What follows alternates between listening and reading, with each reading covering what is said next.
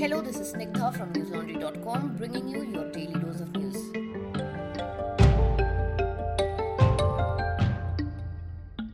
Today is Sunday, the 3rd of January. Under 20,000 fresh coronavirus cases were recorded in the country in the last 24 hours, taking the total COVID tally to over 1.03 crores. Active cases remained under 3 lakh, while over 99 lakh people have recovered from the virus so far. A little over 200 fresh fatalities were recorded in the last 24 hours. Nationwide COVID testing dropped to under 10 lakh on the first two days of the new year. The Drugs Controller General of India today gave a green signal to the emergency restricted approval of two vaccine candidates. Bharat Biotech's vaccine candidate Covaxin and Oxford AstraZeneca's Covishield were given the nod for restricted use in public interest. Both the vaccines have to be administered in two doses and have to be stored at 2 to 8 degrees Celsius. These are the first coronavirus vaccines to get approved in the country. While the vaccine developed by the Serum Institute of India was in phase 3 of trials, the Bharat Biotech vaccine only has data from studies on animals and phase 2 data on 800 volunteers who were studied. Opposition leaders from the Congress criticized the move of the DGCI to approve Bharat Biotech's vaccine candidate prematurely. Meanwhile, the Indian Institute of Medical Research or the ICMR said yesterday that India has successfully cultured the new mutant strain of COVID 19 which originated in the United Kingdom. The ICMR said in a tweet that the UK variant of the virus, with all signature changes, is now successfully isolated and cultured at the National Institute of Virology through samples collected from UK returnees. Culturing is the process by which cells are grown under controlled conditions, generally outside their natural environment. Our story of the week on Daily Dose is the farmers' protest. We'll come back to it later during the episode. In Uttar Pradesh's Bijnor district yesterday, the police filed a charge sheet under the state's anti conversion law against a 22 year old carpenter for allegedly kidnapping a Dalit woman in December. According to an Indian Express report, the investigating officer in the case said that the accused, identified as Afzal, was booked under provisions of the Uttar Pradesh Prohibition of Unlawful Conversion of Religion Ordinance of 2020. Besides this, the police also added a rape charge against him based on the woman's statement to the district magistrate. The police officer said that the woman had come to Bijnor from Chandigarh last month to attend a relative's wedding. On 6th of December, however, she went missing and a case was filed by her father on December 9th.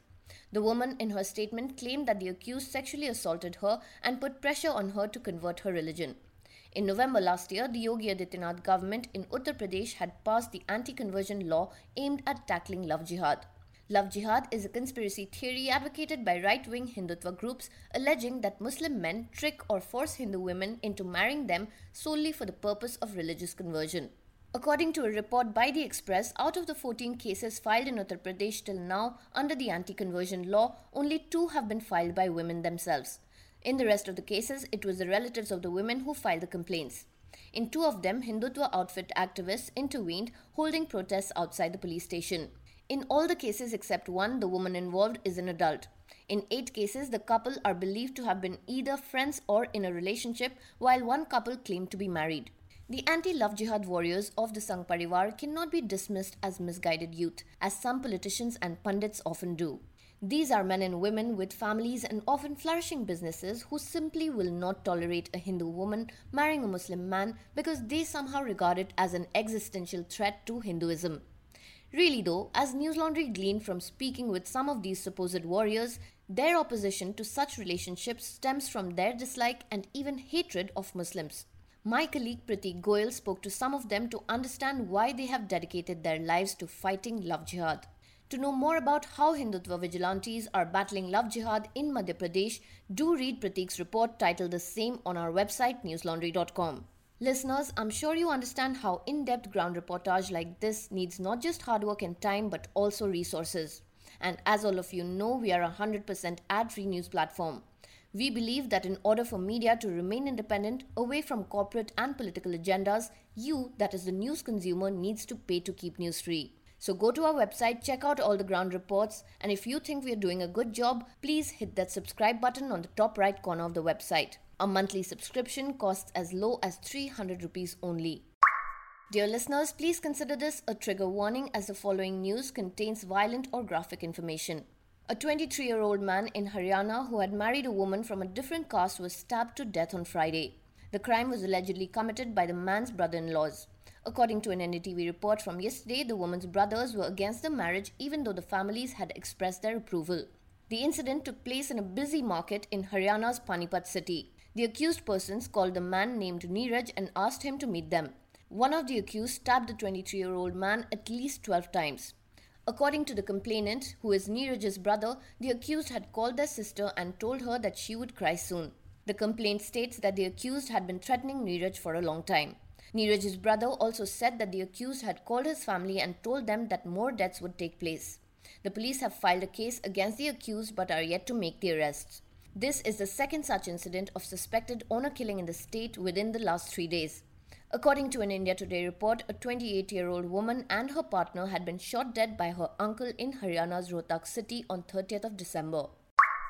Zakir Rehman Lakhvi, the chief planner of the 2611 Mumbai attacks and the Lashkar-e-Toiba's current supreme commander of operations, has been arrested by Pakistan's counter-terrorism authorities on charges of terrorist financing.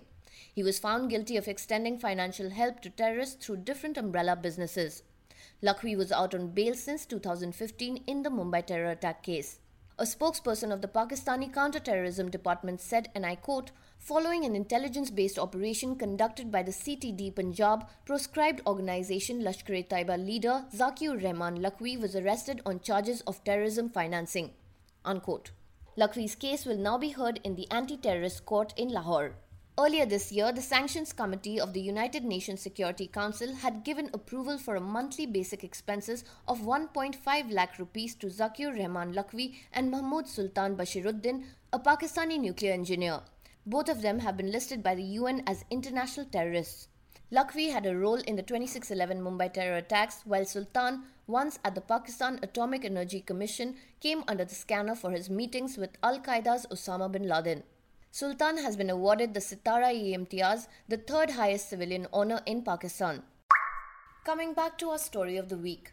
The farmers' agitation against the centre's contentious farm laws on the borders of the national capital has been gaining momentum and widespread support.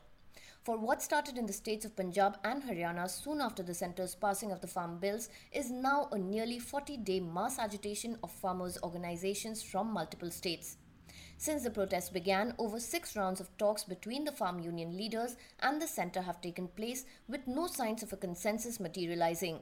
The three farm laws were bulldozed through the parliament by the central government on the 27th of September last year.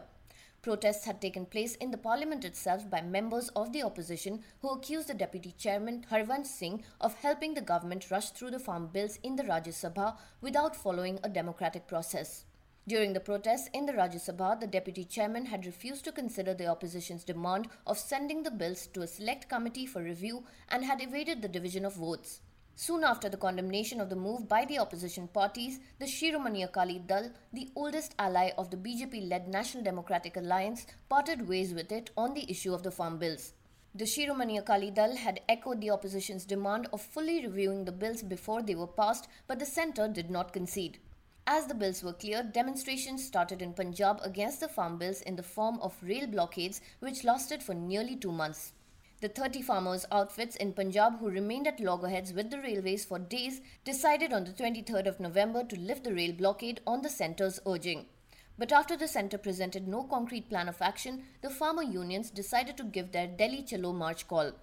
On the 26th of November last year, thousands of farmers from over 500 farmer unions who marched from Punjab, Haryana to the borders of Delhi were met with heavy resistance from the police and security forces. The forces used water cannons, sand trucks, fences, barricades, and lathis, while many farmers breached the barricades and proceeded to reach the borders. The farmers said that they had come prepared with food, clothing, and supplies for nearly six months and would not budge till their demands were met. In the course of the protest, while camping around Delhi, they blocked highways, held dharnas, and hunger strikes. The farmers have maintained that they will not leave till their biggest and most important demand is not met the demand to get the three farm laws fully repealed. The farmers' concerns lie in the most important aspect of the laws the entry of corporate markets into the farming sector, which they fear will lead to the dismantling of their traditional mandi system and compromise the assured minimum support price. Another provision in the Acts that the farmers have problems with is that of contract farming. Agriculturists fear that laying down a legislative framework to encourage contract farming could make farmers vulnerable to exploitation by corporates. Apart from the three laws, the farmers have other important demands as well that fail to gain the media spotlight. The farmer unions are also opposing the Electricity Amendment Bill of 2020, which changes the way power subsidies were given to farmers. They are also opposed to being fined by the government on stubble or farm residue burning. Besides legislations, the farmer organizations have also demanded the overall development of the farm sector and they want the full implementation of the recommendations of the MS Swaminathan Commission. Between 2004 and 2006, the MS Swaminathan Commission on Farmers, constituted by the government and chaired by MS Swaminathan, had brought out five reports. The reports recommended steps for overall growth of the farming sector, more price assurance, security for small farmers, and provision of basic farming resources to the farmers of the country. The centre, however, despite the series of discussions with the farmers, continues to state that the laws are in the interest of farmers and has shown no signs of rethinking the legislations. The Agriculture Minister recently indicated that the centre or the Prime Minister would not yield under pressure. He said, and I quote, The Prime Minister is dedicated to improving the economic condition of farmers and no power can exert pressure and influence on him. Unquote. Ahead of another round of talks scheduled for tomorrow, however, the centre has offered concessions on two of the farmers' demands. The centre on Wednesday offered to spare farmers heavy fines for crop residue or stubble burning and to continue the current mechanism of giving subsidized power for agricultural use. But the demand for repealing the laws altogether is yet to be negotiated.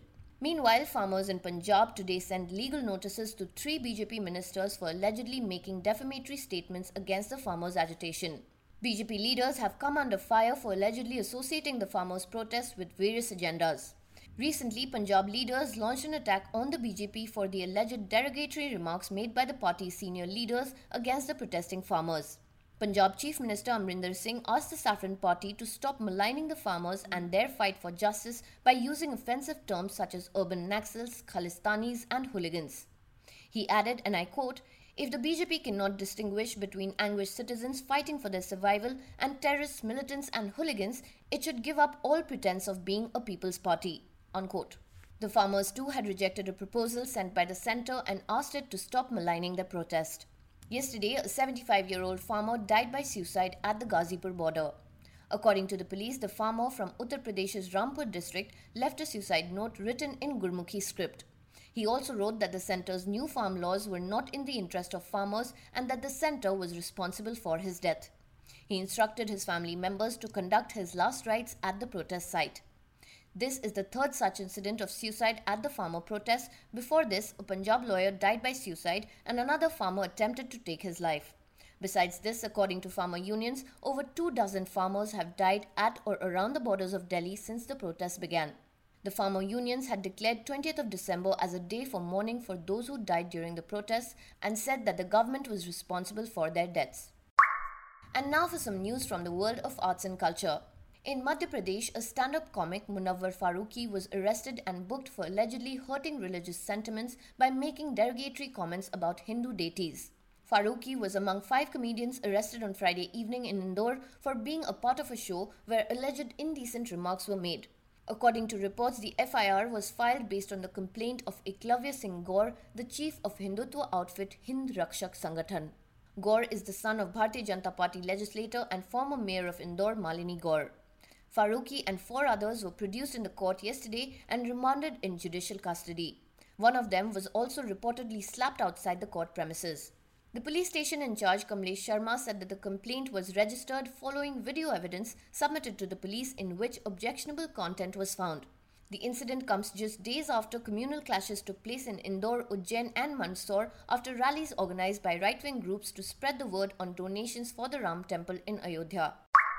The Delhi government's Department of Art, Culture and Language today set up and notified a Tamil Academy to promote Tamil language and culture in the national capital. Deputy Chief Minister Manish Sisodia, who also holds the charge of Art, Culture and Language Department, appointed ex-MCD councillor and current member of Delhi Tamil Sangam N. Raja as the vice chairman of the academy. As per an official statement, the newly set up academy will soon be allocated an office space with all the necessary infrastructure. Speaking at the occasion, Sisodia said that Delhi is a culturally rich city where people from all parts of the country live and work, and it is this diversity that forms Delhi's vibrant and cosmopolitan culture. Sisodia said, and I quote, Delhi has a large population of people from Tamil Nadu, and we want to present a platform to the people of Delhi to get a taste of the art and culture of Tamil Nadu. Unquote. The newly appointed Vice Chairman N. Raja said, and I quote again, the Tamil language and culture have a long tradition in the history of Indian culture as well as in Delhi. With the formation of this academy, we will kickstart a new journey of preserving the language in Delhi and promote it too. Unquote. And now for some international updates. COVID 19 has infected over 84.6 million people around the world, out of which 1.84 million people have died. Israel said today that 2 million people in the country will have received a two dose COVID 19 vaccination by the end of January. Prime Minister Benjamin Netanyahu has been heard boasting of this as the world's fastest vaccination drive.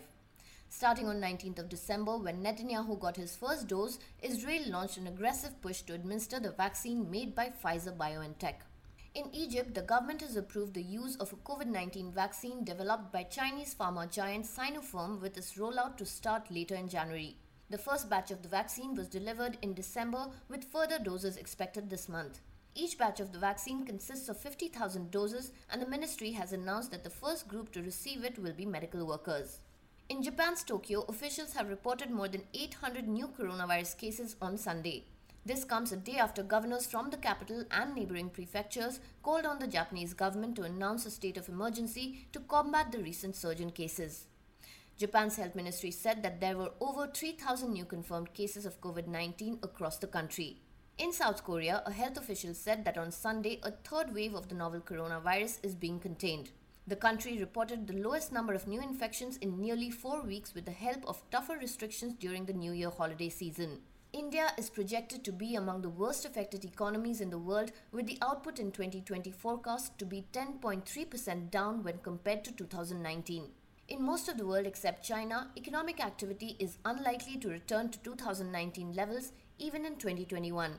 News Laundry columnist Jamian Rao says an effective and successful immunization program is the only way out of the slump. To know the seven principles of a successful immunization program, read his article by the same name on our website newslaundry.com. That's all for today. Have a great day or a good night, depending on where you're listening from. See you tomorrow.